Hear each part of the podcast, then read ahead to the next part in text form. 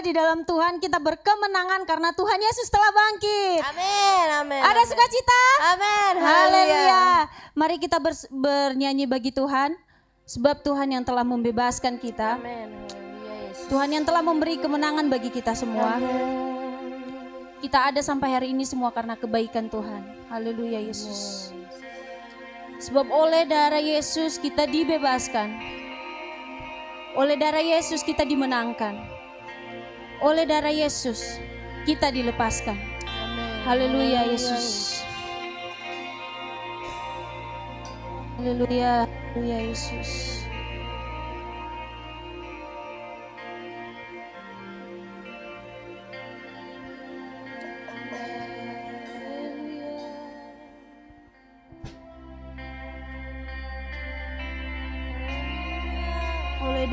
Yesus, kami mendapatkan kebebasan itu. Oleh darahmu Yesus, kami dimenangkan. Terima kasih Tuhan, terima kasih Yesus. Haleluya Yesus.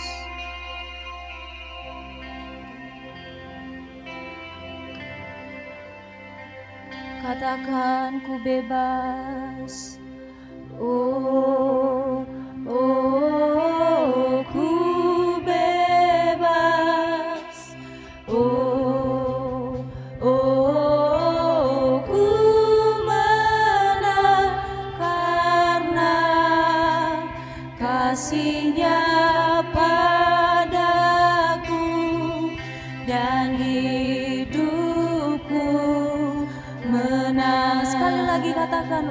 katakan,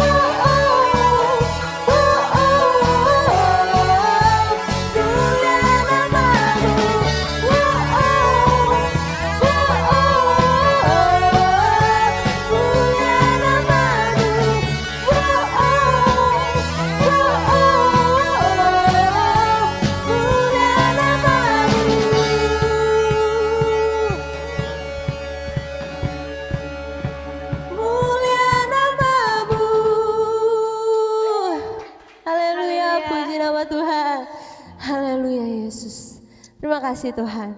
Selanjutnya kita akan mendengarkan nomor spesial Ya, yang nomor spesial spesial. banget dari anak terkasih kita. Silakan kepada Elzira. Haleluya. Haleluya Yesus. Kira-kira Elzira mau nyanyi apa? Surprise. Surprise. Oke.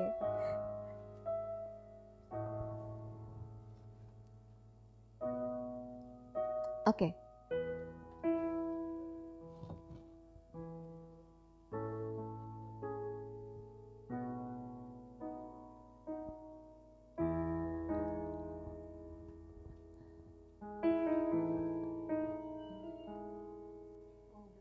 Oke. Okay. Sambil menunggu uh, kesiapan adik Zira, kita mau lanjut puji Tuhan dulu yuk. Kita mau bangkit berdiri jemaat Tuhan yang ada di sini. Dan yang di rumah kita bangkit berdiri, kita mau puji nama Tuhan, kita mau sembah dia sebab dia sudah bangkit bagi kita. Amen. Sudah saatnya kita bersinar terang, memberi dampak yang positif bagi sekitar kita. Haleluya. Bersinar terang. Haleluya.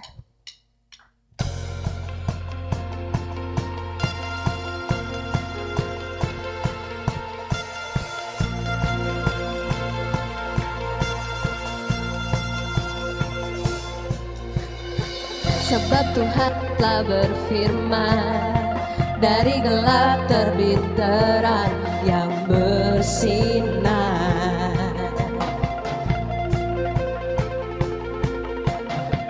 Dia Tuhan yang membuat Terangnya bercahaya dalam hatiku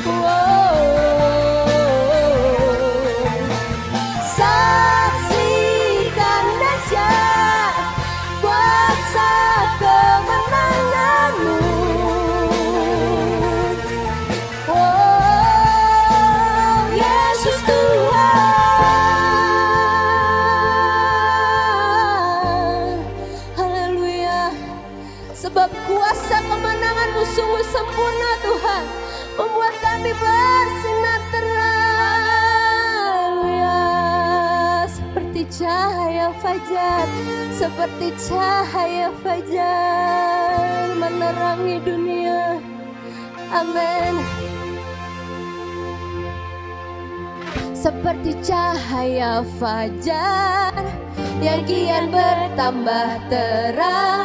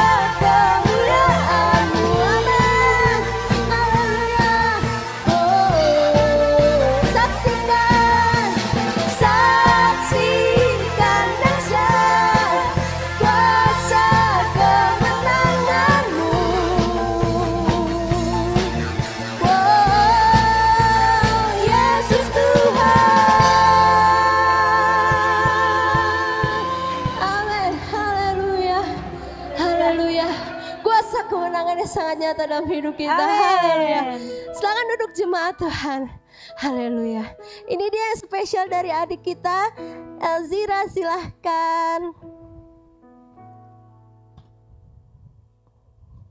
Uh, cantik sekali.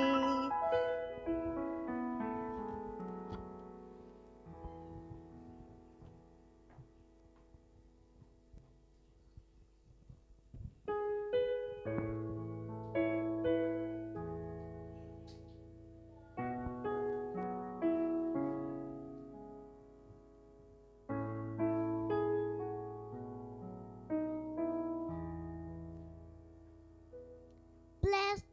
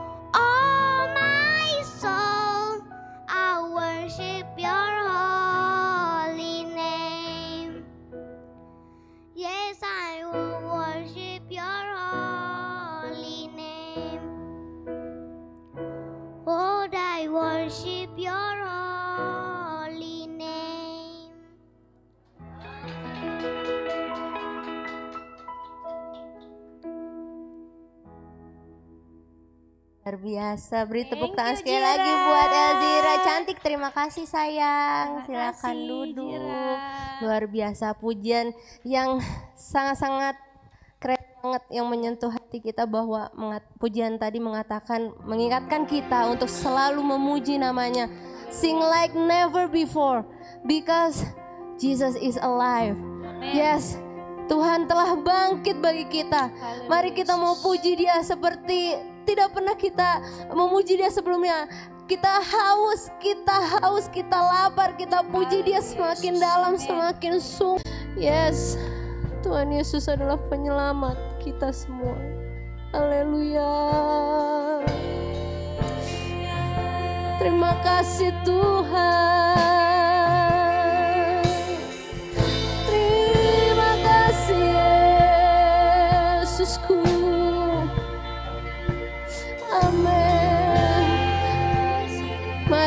Pujianmu.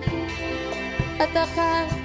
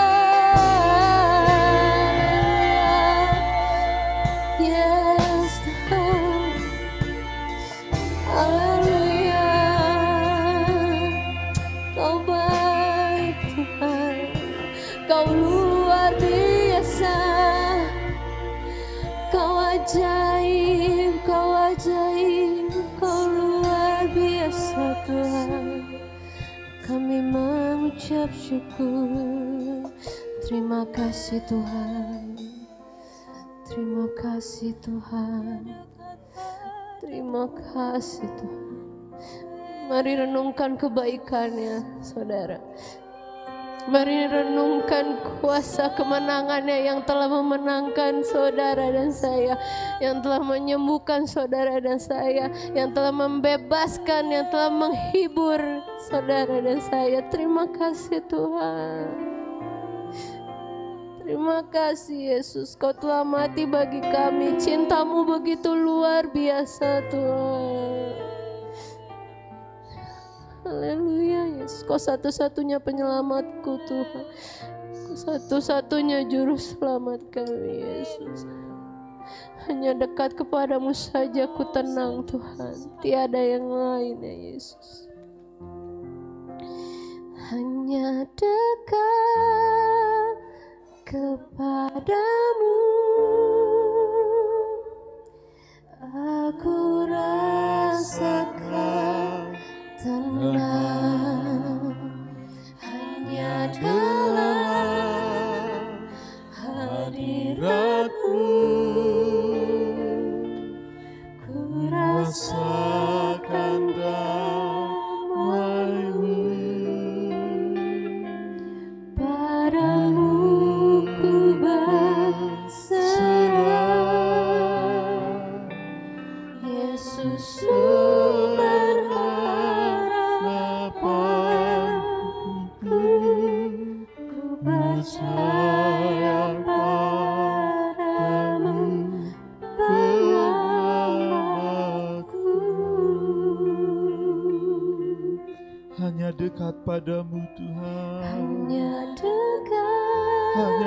Dekat padamu kami tenang Tuhan.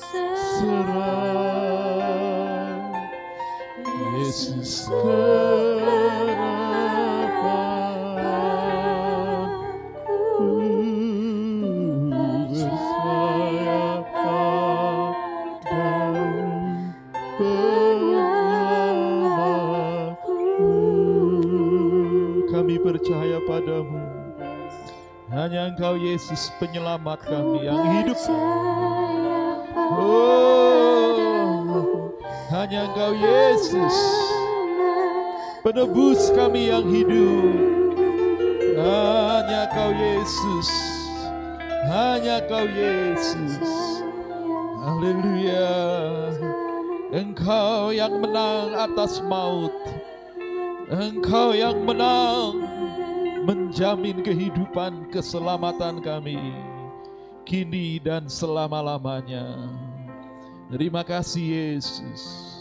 Sungguh kebangkitanmu jawaban hidup kami. Terpujilah Tuhan.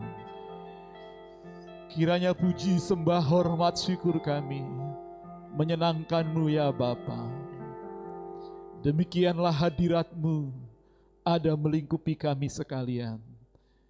Tak terkecuali baik kami yang di sini maupun mereka yang menyaksikan ibadah live streaming ini. Pada waktu-waktu ini, bahkan pada waktu-waktu selanjutnya. Terima kasih Tuhan, terpujilah namamu. Pengurapanmu terus atas kami. Saat kami bersama-sama menikmati kebenaran firmanmu. Biarlah kuasa kebangkitanmu. Kuasa kebangkitanmu sungguh melingkupi kami. Terpujilah Tuhan di dalam nama Tuhan Yesus Kristus. Amin. Puji Tuhan. Puji Tuhan. Silakan duduk saudara-saudara. Amin, amin, amin.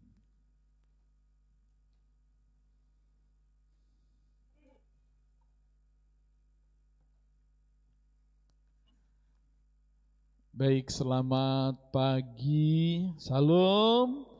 Bisa angkat tangan saudara, baik yang di rumah atau di mana pun, katakan salam. Lihat kiri kanannya, shalom. Oke, tangannya begini ya, shalom. Haleluya. Baik, puji Tuhan. Senang sekali di minggu pagi Paskah ini kita bersama-sama bisa bersuka cita memuji menyembah dia, penebus kita yang hidup. Haleluya, haleluya, terpujilah Tuhan. Waktu saya katakan Yesus bangkit, saudara katakan Yesus hidup. Waktu saya katakan Yesus hidup, saudara katakan Yesus bangkit. Oke siap ya? Yesus bangkit. Yesus hidup. Yesus bangkit. Yesus hidup. Haleluya.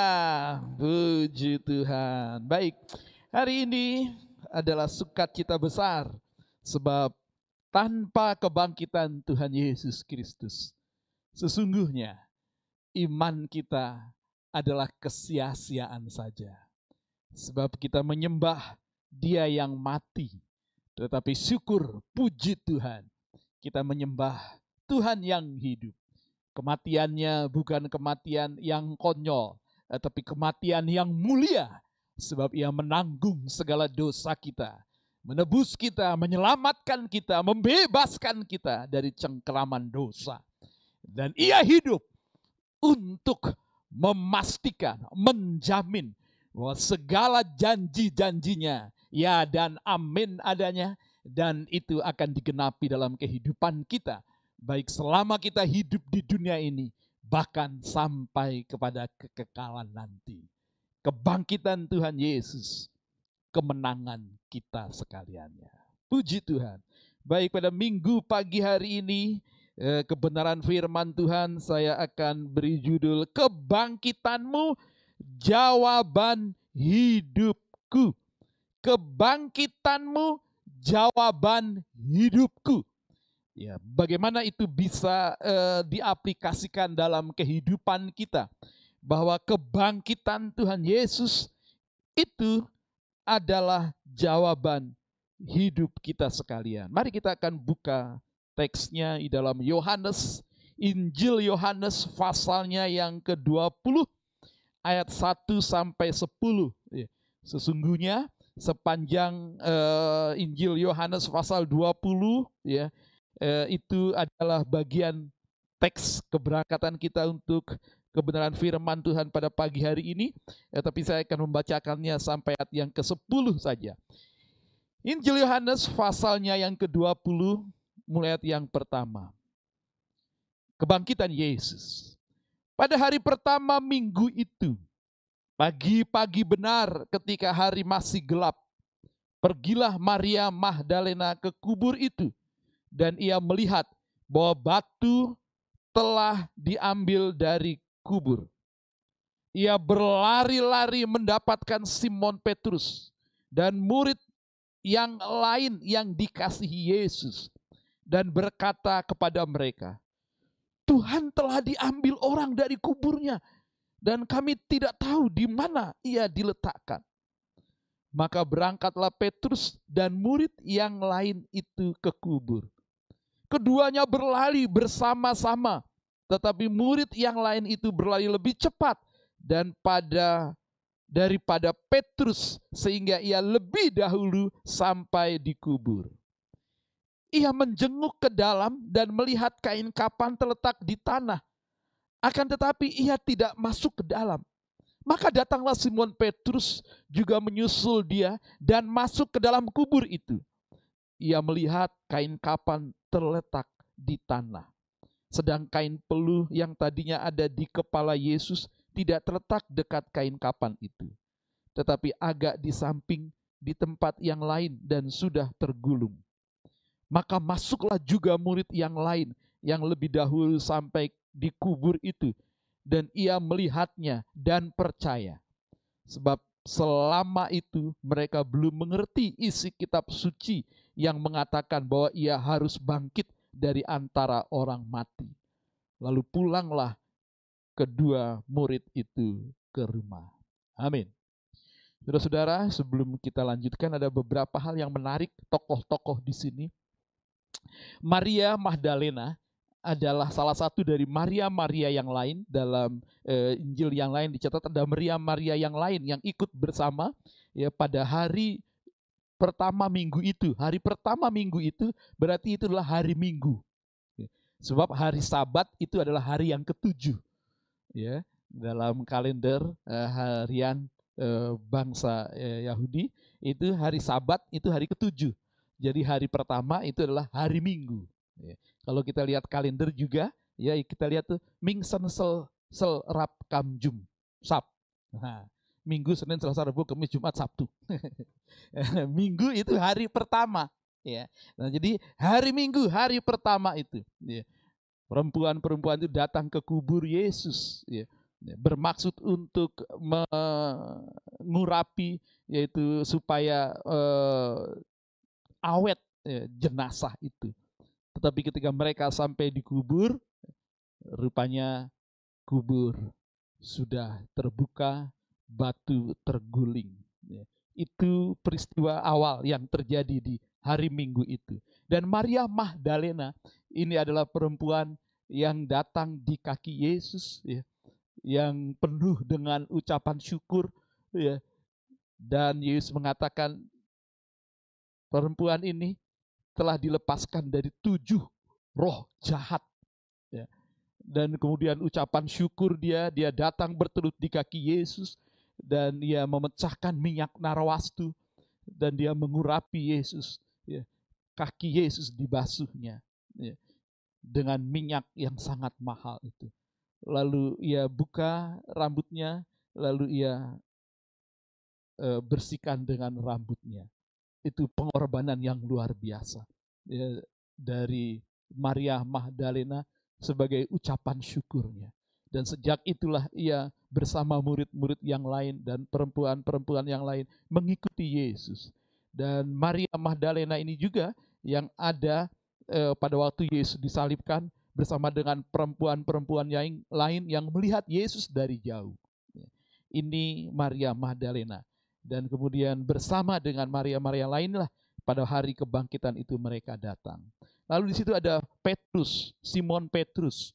Itu kita kenal, yaitu seorang yang tidak asing lagi, yang dikenal sebagai pemimpin dari kedua belas murid itu. Dan di situ ada yang menarik, yaitu disebut murid yang lain yang dikasihi Yesus. Ayat 2 itu murid yang lain yang dikasihi Yesus. Murid yang lain yang dikasihi Yesus itu tidak dicantumkan namanya.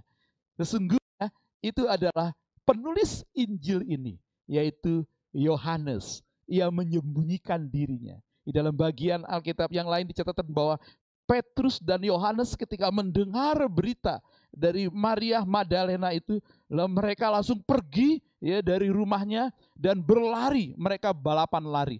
Segera cepat-cepat pergi ke kubur. Dan yang pertama kali datang ya, sampai di kubur itu adalah murid yang lain yang dikasihi Yesus. Lihat di situ ya. Eh, tapi ketika dia hanya lihat saja kubur terbuka dan dia hanya nengok saja ke dalam. Tetapi dia tidak masuk ke dalam. Ya. Tetapi Petrus, Simon Petrus yang datang kemudian menyusul, ya, balapan lari rupanya Petrus kalah dengan Yohanes. Ya. Dan eh, datang ke kubur, segera langsung masuk ke dalam dan melihat kain kafan itu tergeletak. Lalu kemudian juga kain peluh yang menutup kepala Yesus itu itu juga telah tergulung di tempat yang lain. Ya. Dan catatan begitu detil sekali. Kenapa detil? Karena memang penulis inilah yang menyaksikan saksi mata daripada kebangkitan Tuhan Yesus. Dan kemudian yang menarik di situ ayatnya yang ke eh, 9, sebab selama itu ya, ayat 8, maka masuklah juga murid yang lain dan lebih dahulu dan melihatnya dan percaya. Nah, percaya. Sebab selama itu mereka belum mengerti isi kitab suci yang mengatakan bahwa ia harus bangkit dari antara orang mati. Yesus berulang kali mengingatkan, mengajarkan, menyatakan kepada murid-muridnya bahwa ia akan mati, disalibkan, dikuburkan, dan kemudian dibangkitkan. Jadi waktu itu mereka tidak mengerti. Mereka belum mengerti kitab suci. Mereka masih tetap berharap dalam pengertian mereka Mesias adalah akan datang ya membebaskan bangsa Israel secara politis bukan secara rohani. Sehingga mereka menolak hal itu dan tidak percaya. Tapi ketika melihat hal itu mereka percaya. Mereka mengerti seluruh isap kitab suci yang telah Yesus ajarkan kepada mereka. Nah itu eh, singkat penjelasan tentang peristiwa di hari kebangkitan Yesus pada pagi-pagi benar itu. Yesus bangkit. Dalam Injil Yohanes dalam pasal yang sebelumnya, ya pasal yang keenam mencatat tentang pernyataan Yesus yang mengatakan akulah kebangkitan dan hidup. Ya itu dinyatakan ketika Tuhan Yesus ya, sedang memanggil Lazarus yang setelah empat hari dikuburkan, ya, lalu kemudian setelah berdoa Yesus memanggil Lazarus keluarlah engkau. Ya, lalu Lazarus itu kucuk, kucuk, kucuk, kucuk, keluar dari kubur. Ya. Dan Yesus menyatakan, ya, kepada Maria, Marta, pada murid-murid yang lain bahwa akulah kebangkitan dan hidup. Jadi peristiwa rentetan itu ya, dari eh, Yesus membangkitkan Lazarus ya, itu adalah hal yang Yesus ajarkan sebagai pernyataan awal bahwa ia kebangkitan dan hidup bahwa pada waktunya nanti ya, pada puncak misinya, ia mati dikuburkan, ia akan bangkit dan maut akan dikalahkan. Ya, dan itu digenapinya. Itu sebabnya hari ini sebagai rangkaian tujuh ego emi, ya, kita sampai kepada pernyataan Yesus. Akulah kebangkitan dan hidup.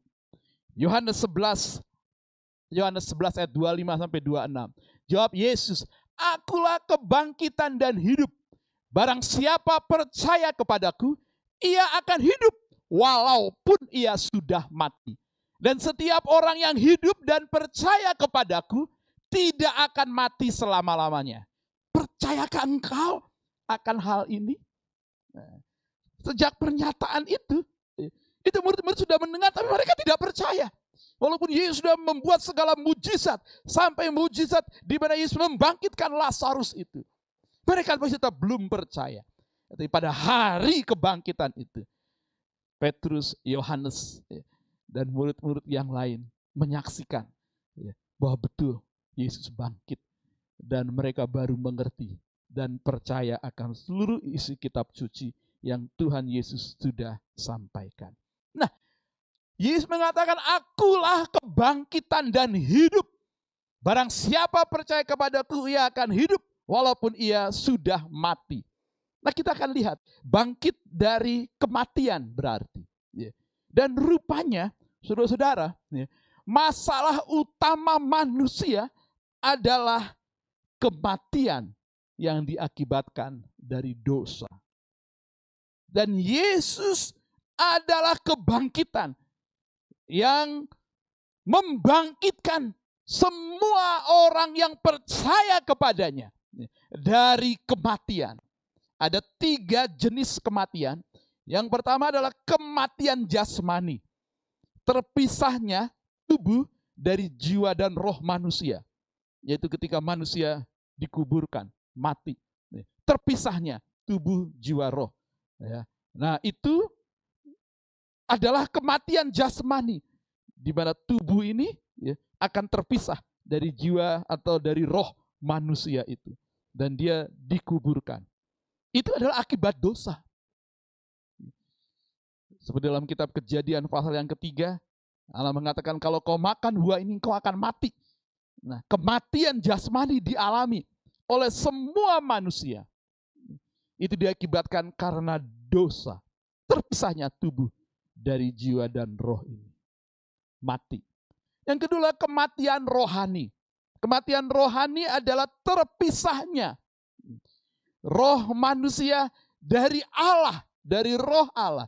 Sehingga kehidupan manusia ini, ya, terpisahnya manusia dengan Allah, ya, itu kematian rohani. Sehingga manusia tidak bisa hidup seturut dengan kehendak Allah tidak bisa hidup seturut dengan rencana Allah. Kematian rohani, manusia lebih suka menuruti kehendak dosa, kehendak daging, ya, ketimbang menuruti Allah, menuruti perintah-perintah Allah. Manusia tidak sanggup ya, untuk hidup taat, ya, mentaati firman Tuhan. Itu kematian rohani rohnya tidak mampu melakukan hal-hal yang eh, dikehendaki oleh Allah. Itu kematian rohani. Ya, dosa itu mengikat manusia sedemikian rupa sehingga perkara-perkara rohani itu tidak mampu dikerjakan oleh manusia. Sama seperti kematian jasmani. Jasmani tidak bisa lagi melakukan hal-hal yang bisa dikerjakan secara jasmani ini. Karena telah mengalami kematian jasmani. Demikian juga dengan kematian roh. Manusia tidak lagi bisa mampu untuk melakukan hal-hal yang bersifat perkara rohani. Ya. Itu kematian rohani. Terpisahnya manusia dengan Allah secara rohani sehingga hidup dikuasai oleh dosa sepanjang hidupnya di bumi ini. Yang ketiga, kematian kekal. Kematian kekal adalah terpisahnya manusia tubuh, jiwa, dan roh ya, dari Allah sampai selama-lamanya. Terpisahnya manusia, tubuh, jiwa, rohnya dari Allah selama-lamanya. itu kematian kekal. Selama-lamanya kekal. Ada yang coba menggambarkan kekal itu berapa lama? Itu diumpamakan seperti seekor burung camar ya, di tepi pantai yang mengambil satu butir pasir lalu terbang memindahkannya ke pantai yang lainnya. Dan seperti itu, satu butir pasir lagi balik, pindahkan ke pantai yang lain. Sampai berapa lama selesai itu? Itu gambaran dari kekekalan. Tak terbayangkan yang dialami oleh manusia yang mengalami kematian kekal di dalam lautan api yang menyala-nyala selama-lamanya. Itu masalah hidup manusia. Kematian jasmani ya mengakibatkan tubuh ini merosot. Sakit penyakit bisa datang menimpa kita. Kelemahan tubuh terjadi yang ujung-ujungnya adalah kematian jasmani. Kematian rohani, manusia punya karakter yang semakin buruk tidak mampu berbuat hal-hal yang baik dan jahat. Cenderung adalah melakukan hal-hal yang berdosa. Kecenderungan manusia dalam melakukan hal yang berdosa. Tahu yang baik, tetapi sebaliknya yang jahat yang dikerjakan. Itu kematian rohani. Kematian kekal sudah terpisah dari Allah selama-lamanya. Nah, dari peristiwa peristiwa kebangkitan Tuhan Yesus, kita menemukan jawaban dari persoalan hidup manusia yang utama, yaitu adalah kematian. Dan tiga hal itu, kematian jasmani, kematian rohani, kematian kekal, yang membuat kita sengsara di bumi ini yang membuat kita semua yang kita kerjakan dalam uh, jerih payah kelelahan kita hanyalah kesia-siaan saja. Ya, pikiran kita, perkataan kita, perbuatan kita hanya cenderung melakukan hal-hal yang jahat saja. Nah, kita mau belajar bersama-sama dari tokoh-tokoh yang saya sebutkan tadi, bahkan dari uh, pasal 20 ada peristiwa-peristiwa beberapa murid-murid yang pulang ke Emmaus, ada Thomas juga, ada murid-murid yang kumpul juga di satu tempat. Daripada mereka kita akan belajar bersama-sama. Ya. Ada tiga karakter tokoh-tokoh Paskah yang menggambarkan hati kita. Yang di mana kita bisa di sini menemukan bahwa Yesus sedang menjawab persoalan hidup manusia. Yang pertama, mereka yang mati terperangkap dalam keputusasaan. Semua murid-muridnya itu putus asa. Sebab apa yang mereka harapkan pupus sudah karena Yesus mati. Lalu mati pula pengharapan mereka. Dan mereka hidup dalam keputusasaan. Itu gambaran dari kita umat manusia. Ketika kita mengalami putus harap, putus asa, lakukan banyak hal sepertinya gagal lagi, gagal lagi, gagal maning, gagal maning. Dan kita banyak kali hal-hal yang kita harapkan justru tidak terjadi. Tetapi yang tidak kita harapkan yang terjadi dalam kita. Lalu kita diserang, bahkan dikuasai dengan keputusasaan hidup. Di tengah pandemi ini, di tahun lalu, ya, ada orang yang begitu putus asa. Ketika pandemi datang, semua bentuk usaha gagal total. Eh, banyak hutang dan segala macam. Bukankah kita dengar bahwa ada suami istri terjun dari lantai berapa itu ya, putus asa mati. Bukankah ada yang uh, putus asa juga karena harus diisolasi uh, beberapa minggu nggak selesai-selesai juga bunuh diri, putus asa, mati dalam keputusasaan. Ya. Kita lihat Petrus, ya, semua murid-murid yang lain, dua orang yang pergi ke Emmaus, itu orang-orang yang putus asa. Sebab yang mereka harapkan tidak terjadi. Yang kedua, mereka yang mati terperangkap di dalam kekecewaan. Kecewa. Mana? Ya, Yesus mana? Ya, ya, kecewa. Kecewa. Semua kecewa. Semua orang-orang yang juga bukan dalam kelompok murid yang 12 itu juga kecewa. Mereka di, melihat Yesus mati di salib. Mereka pulang sambil memukul-mukul diri. Mereka penuh kekecewaan. Itu gambaran dari hidup kita. Kita banyak kali mengalami banyak kali serangan kekecewaan. Dikecewakan oleh peristiwakah, dikecewakan oleh manusiakah, bahkan dikatakan orang yang sering mengecewakan kita justru orang yang terdekat dengan kita. Banyak kali seperti itu. Ada yang mengatakan seperti itu. Orang yang terdekat, katanya terdekat justru itu yang sering mengecewakan kita. Para pemimpin, orang-orang yang kita pimpin, sama, semua ya pernah mengecewakan kita. Dan manusia mengalami kematian dalam kekecewaannya.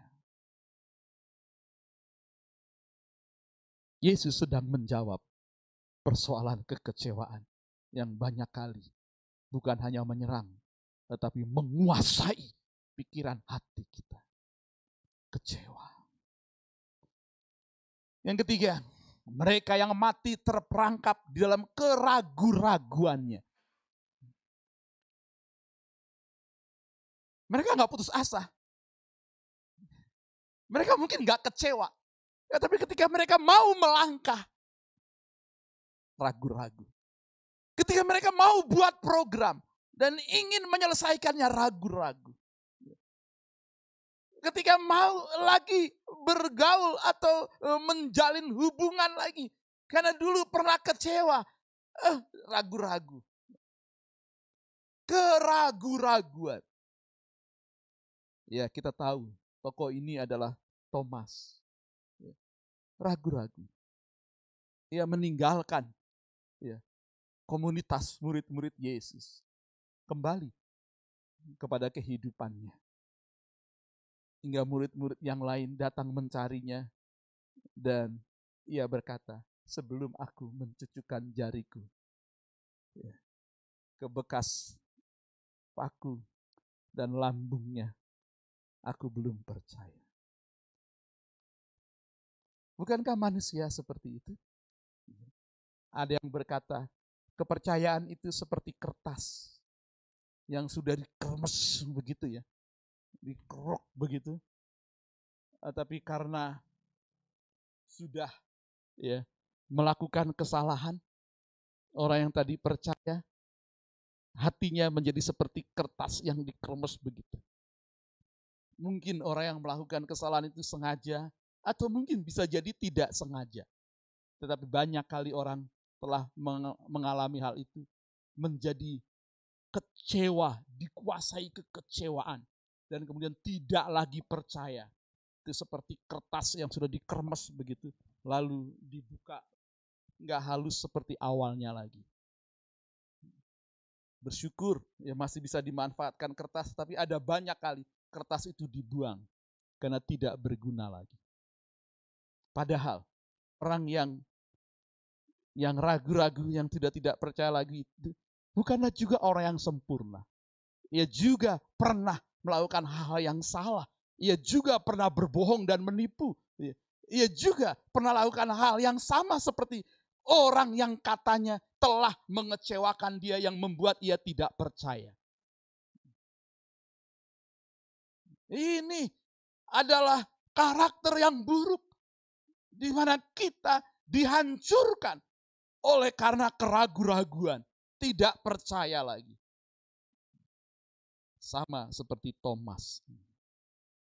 Ini tiga hal yang banyak kali menguasai kehidupan kita. Dan kita mati di dalamnya. Haleluya. Karena itu, segeralah move on dari kenyataan hidup itu. Itu akan terus mengejar, menyerang kita. Jangan diam. Lari, move on, tinggalkan itu. Putus asa, kecewa, ragu-ragu, itu menguasai kita. Jangan tinggal di situ. Semua perasaan tersebut memang bisa menyerang kita. Tetapi, hmm, sesungguhnya yang tidak boleh terjadi adalah jangan sampai kita dikuasai dengan perasaan-perasaan tersebut. Itu bisa menyerang kita. Siapa saja, kapan saja. Kita bisa mengalami itu. Yang tidak boleh adalah hal itu menguasai kita yang menjadikan kita menjadi salah langkah berikutnya. Hubungan dengan orang lain jadi gagal, putus, ada kebencian, ada dendam, ya, ada sakit hati, ada tidak mengampuni. Yang menyebabkan bukan berkurang, tapi bertambah-tambahnya dosa yang melindas kehidupan kita. Apakah yang harus kita lakukan? agar kita dapat keluar dari semuanya itu. Yang dikatakan dengan move on. Lari keluar dari situ. Apa yang harus dikerjakan? Orang yang dikuasai dengan berbagai putus asa, kecewa, ya ragu-ragu, dia akan nggak dia dia akan mati di situ. Dia nggak akan dia nggak nggak akan mengalami kemajuan dalam hidupnya. Akan selalu gagal, gagal, dan gagal lagi. Selama putus asa, kecewa, ragu-ragu menguasai. Manusia gagal dalam hidupnya. Setan berhasil di situ.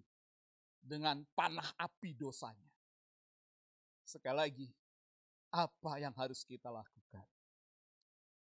Yang pertama, evaluasi keinginan kita. Evaluasi tujuan hidup kita. Evaluasi kita maunya apa di dunia ini. Lukas 24 ayat 21.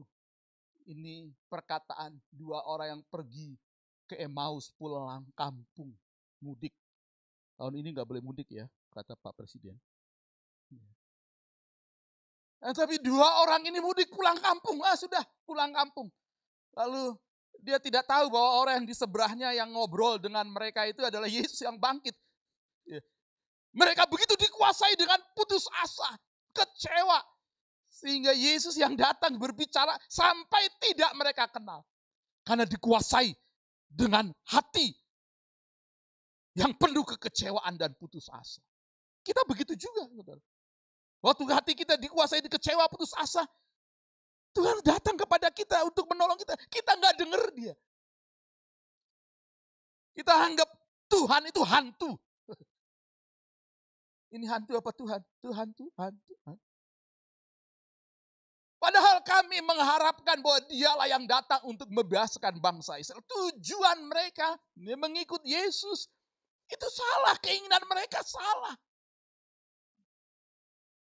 Yakobus 4 ayat 1 4 1 sampai 4 bercatat tentang berdoa. Mungkin kamu berdoa, tetapi kamu salah berdoa. Sebab dalam doamu kamu mau habiskan untuk memenuhi hawa nafsumu. Kita koreksi keinginan kita. Tujuan hidup kita di dunia ini untuk apa? Apakah sekedar untuk memenuhi hawa nafsu kedagingan kita? Untuk gengsi, untuk mengumpulkan harta, mengejar kenyamanan sajakah? Itu perlu kita koreksi. Selama itu masih ada, pasti kita akan bukan hanya diserang, tapi dikuasai dengan berbagai-bagai putus asa, kecewa, dan keraguan-raguan hidup. Koreksi tujuan hidup kita. Berpacaran, apa tujuannya berpacaran?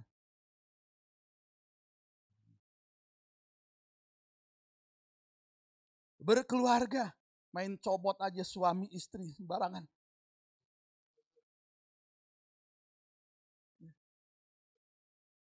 Apa pun, apa pun yang kita kerjakan, pilihan kita koreksi segala keinginan kita.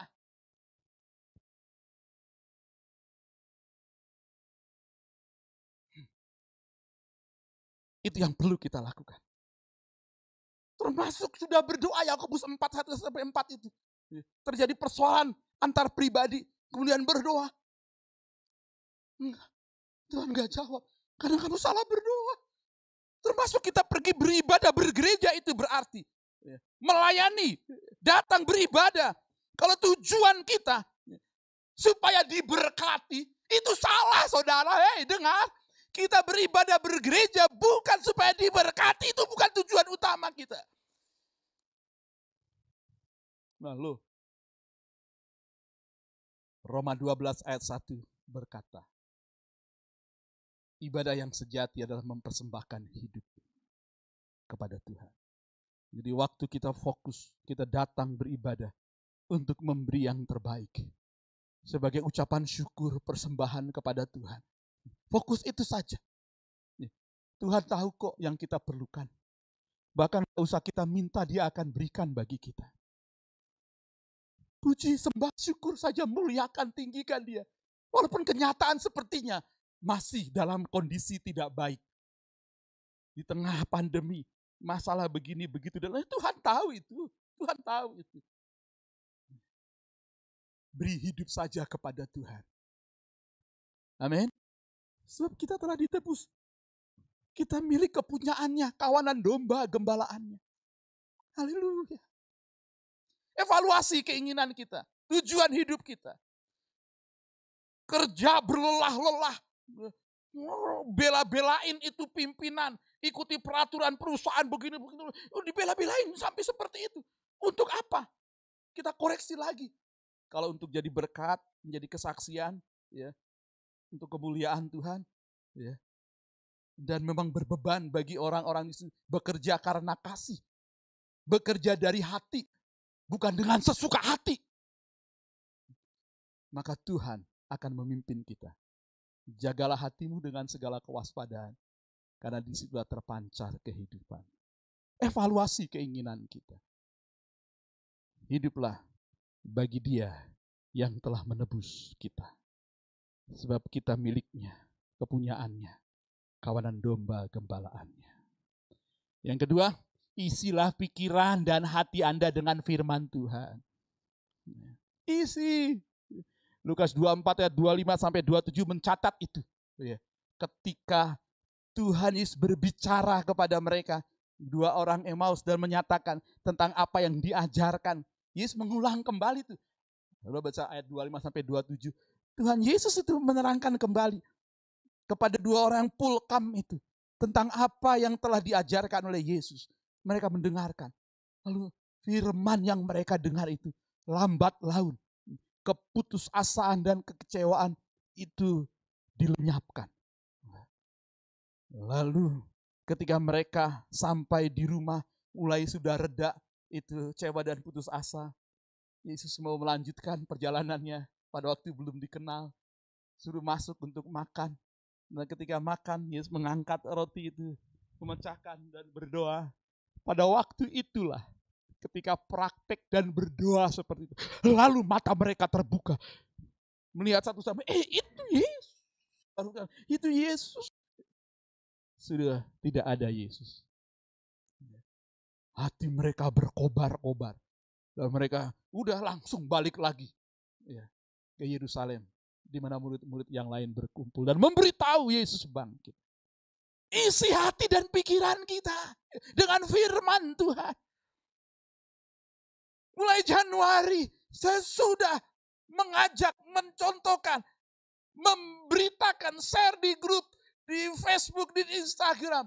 Perenungan Mazmur dari pasal 1 sampai setahun ini, sampai pasal 150 nanti. Satu pasal ada beberapa seri. Akan selesai pada waktunya. Ada saat teduh, dulu saya pernah mengatakan, WPDA, waktu pribadi dengan Allah atau zaman dulu sebelumnya waktu saya masa-masa SMA lahir baru itu saat teduh. Bagaimana dengan saat teduh kita? Ada waktu untuk berdiam diri bersama dengan Tuhan. Waktu pribadi dengan Allah. Berdoa secara pribadi. Baca firman, renungkan. Satu, dua, tiga ayat renungkan. Mazmur pasal 1 ketika direnungkan ada banyak kebenaran yang didapat. Sebabnya saya share itu Mazmur dalam pasal demi pasal bisa ada dua seri, tiga seri, empat seri, lima seri, enam seri. Ada banyak kandungan di dalam kebenaran firman. Penuhi pikiran dan hati kita dengan hal itu. Itu yang akan melenyapkan segala keraguan, kekecewaan, ya, sakit hati, ya, uh, putus asa, hilang. Dan firman akan menerangi kita. Sehingga kita melihat Yesus bersama kita. Amin. Hati kita berkobar-kobar. Filipi 4 ayat 8. Karena itu semua yang benar, semua yang baik, semua yang mulia, semua yang suci, semua yang manis, semua yang sedap didengar dan patut dipuji. Pikirkanlah semuanya itu. Haleluya. Yang terakhir, ini Desi ya? Atau siapa ya? Atau Amel. Amel. Amel kali ya? Ray, Ray ini Amel.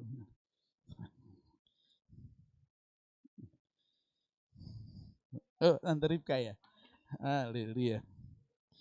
Eh, balik. Yang ketiga, apa langkah yang ketiga? Ya. Ingat, hitung, renungkan kasih dan kuasa Tuhan yang telah dinyatakan dalam hidup kita. Jangan lupakan itu. Jika dulu ia telah menolong kita, ia akan menolong kita sekarang juga sedang menolong dan akan terus menolong hidup kita. Sebab kasih setianya itu tetap sampai selama-lamanya. Kemurahannya tetap sampai turun-temurun. Lukas 24 ayat 8 sampai 32 itu mereka saling berbicara. Bukankah waktu di jalan hati kita berkobar-kobar? Bukankah ia telah mengajarkan kepada kita betapa bodohnya kita? Yesus menegur betapa lambannya hatimu. Ingat, hitung berkat-berkatnya. Daniel, kau ada sampai saat ini. Karena Tuhan telah pelihara hidupmu dari tidak ada motor, kayu sepeda, pinjam motor, motornya jatuh, ya rusak, ya. Yes. Sekarang kau bekerja, motor gede, moge begitu. Saya juga berpikir itu, ini melayang nggak ya? Tapi Tuhan tolong dia. Ya, haleluya saudara, semua itu ya, ingat, ingat akan kasih Tuhan. Waktu kita kecewa, ragu-ragu, putus asa, jangan lupa Yesus itu hidup. Kasihnya itu tetap bagi kita selama-lamanya. Waktu sekarang kita sepertinya rasa terhimpit. Waduh Tuhan bagaimana itu. Ingat kasihnya. Uji sembah dia tetap percaya. Lakukan bagian kita. Jangan bodoh mengambil keputusan. Jangan ikuti hawa nafsumu pada waktu kebodohanmu. Demikian firman Tuhan mengatakan. Haleluya. Haleluya. Ibrani 13 ayat 8. Yuk kita lihat sebagai ayatnya yang terakhir. Oh Tuhan, terima kasih. Hari ini saya tidak bisa menahan eh, bagian firman Tuhan sehingga mengalir dan harus disampaikan. Ibrani 13 ayat 8. Berdoalah terus untuk kami sebab kami yakin bahwa hati nurani kami adalah baik karena di dalam segala hal kami menginginkan sesuatu hidup yang baik. Ibrani 3 ayat yang ke-8. Ya. ya. Kenapa enggak nyambung?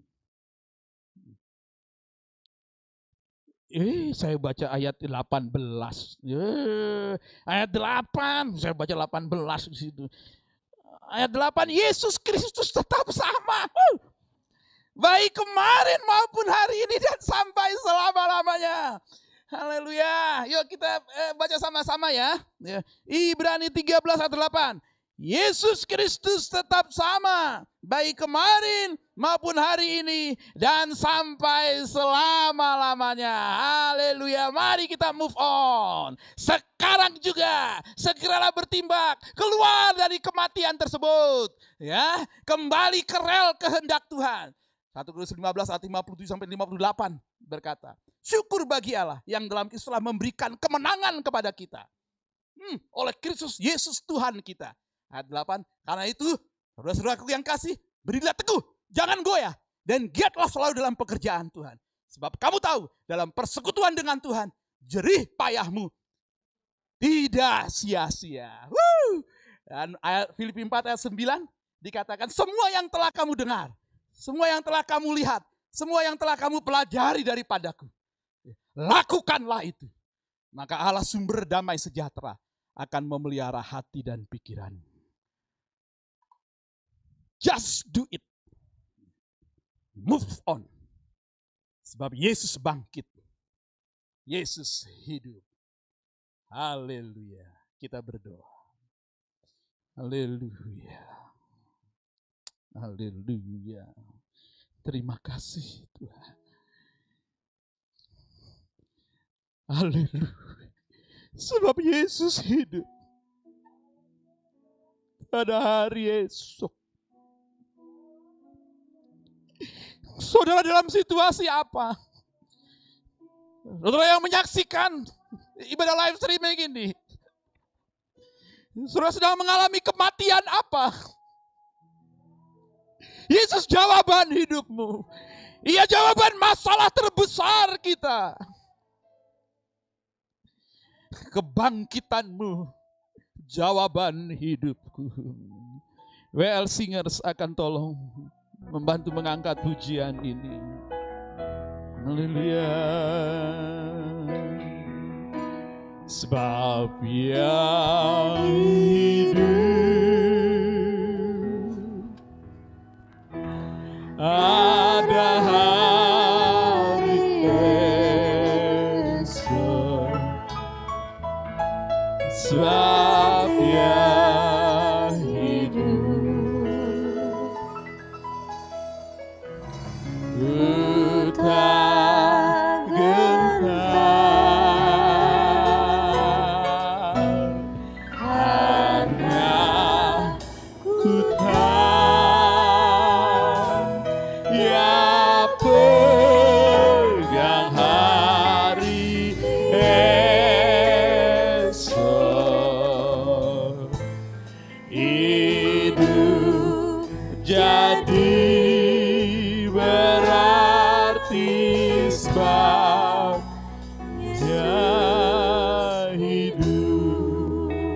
saja singers.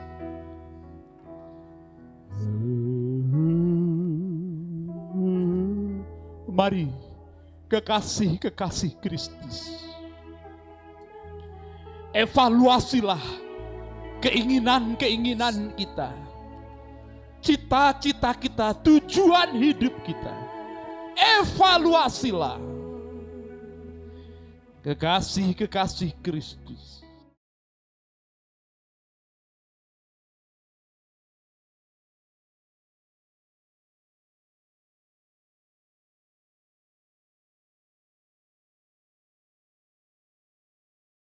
negatif putus asa, kecewa, ragu-ragu akan dilenyapkan oleh kuasa firman-Nya. Kuasa kebangkitannya hari ini pun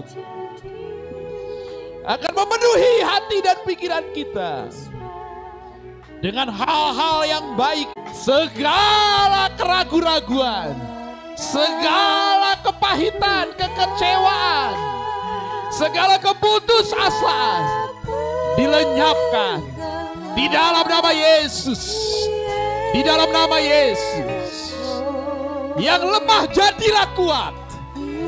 Haleluya. Yang berbeban berat Tuhan beri kelegaan.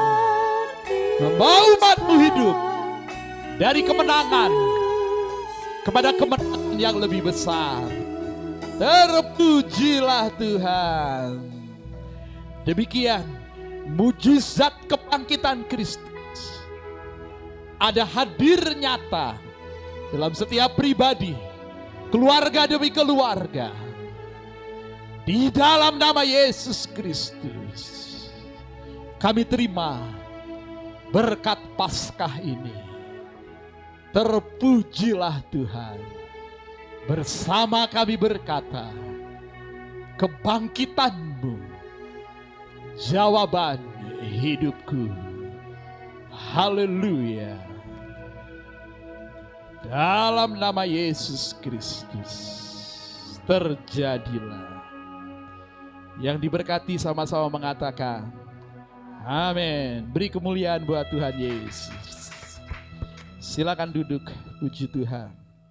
Baik, sebelum saya tutup dalam doa berkat, semuanya singkat saja selesai ibadah ini, saudara-saudara yang hadir di sini eh, bisa memberikan persembahan di dalam kotak persembahan yang ada di belakang, eh, tapi juga bisa memberi persembahan eh, lewat eh, transfer dalam rekening gereja yang eh, sudah diberitahu.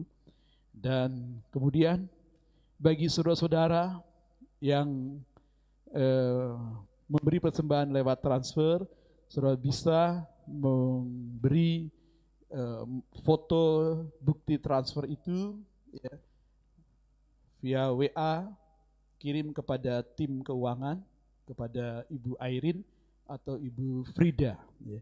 Kepada dua ibu ini sudah bisa memberikan eh, laporan persembahan eh, saudara. Persembahan apa saja? Ya. Persembahan ucapan syukur, persembahan ibadah, persepuluhan, dan biarlah itu menjadi hormat kemuliaan bagi Tuhan dan pelayanan gereja bisa terus berlangsung dengan lebih baik lagi. Tuhan Yesus memberkati saudara-saudara. Jangan lupa hari Rabu tetap ada doa bersama kita. Ya, puji Tuhan. Tuhan Yesus memberkati. Wajahnya dan memberikan kepadamu kasih karunia. Tuhan menghadapkan wajahnya kepadamu dan memberikan kepadamu damai sejahtera. Demikianlah kuasa kebangkitan Kristus menjadi realita dalam kehidupan keseharianmu. Sebab kebangkitan Kristus adalah jawaban kehidupanmu sekarang dan selama-lamanya. Demikianlah berkat besar dari Allah Bapa, kasih sayang Yesus Kristus Tuhan, persekutuan, pertolongan dan penghiburan Roh Kudus menyertai kita sekalian dari sekarang sampai selama-lamanya. Hormat bagi Allah Bapa. Hormat bagi Allah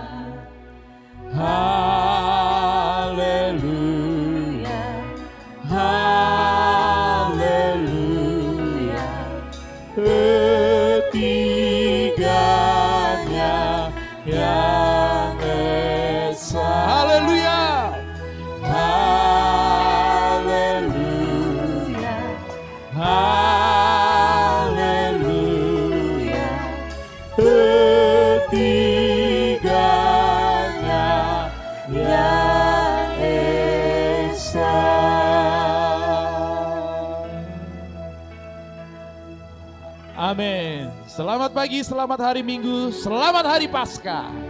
Pasti membawa berkah. Tuhan Yesus memberkati. Sebab dia hidup, ada hari esok. Dia hidup,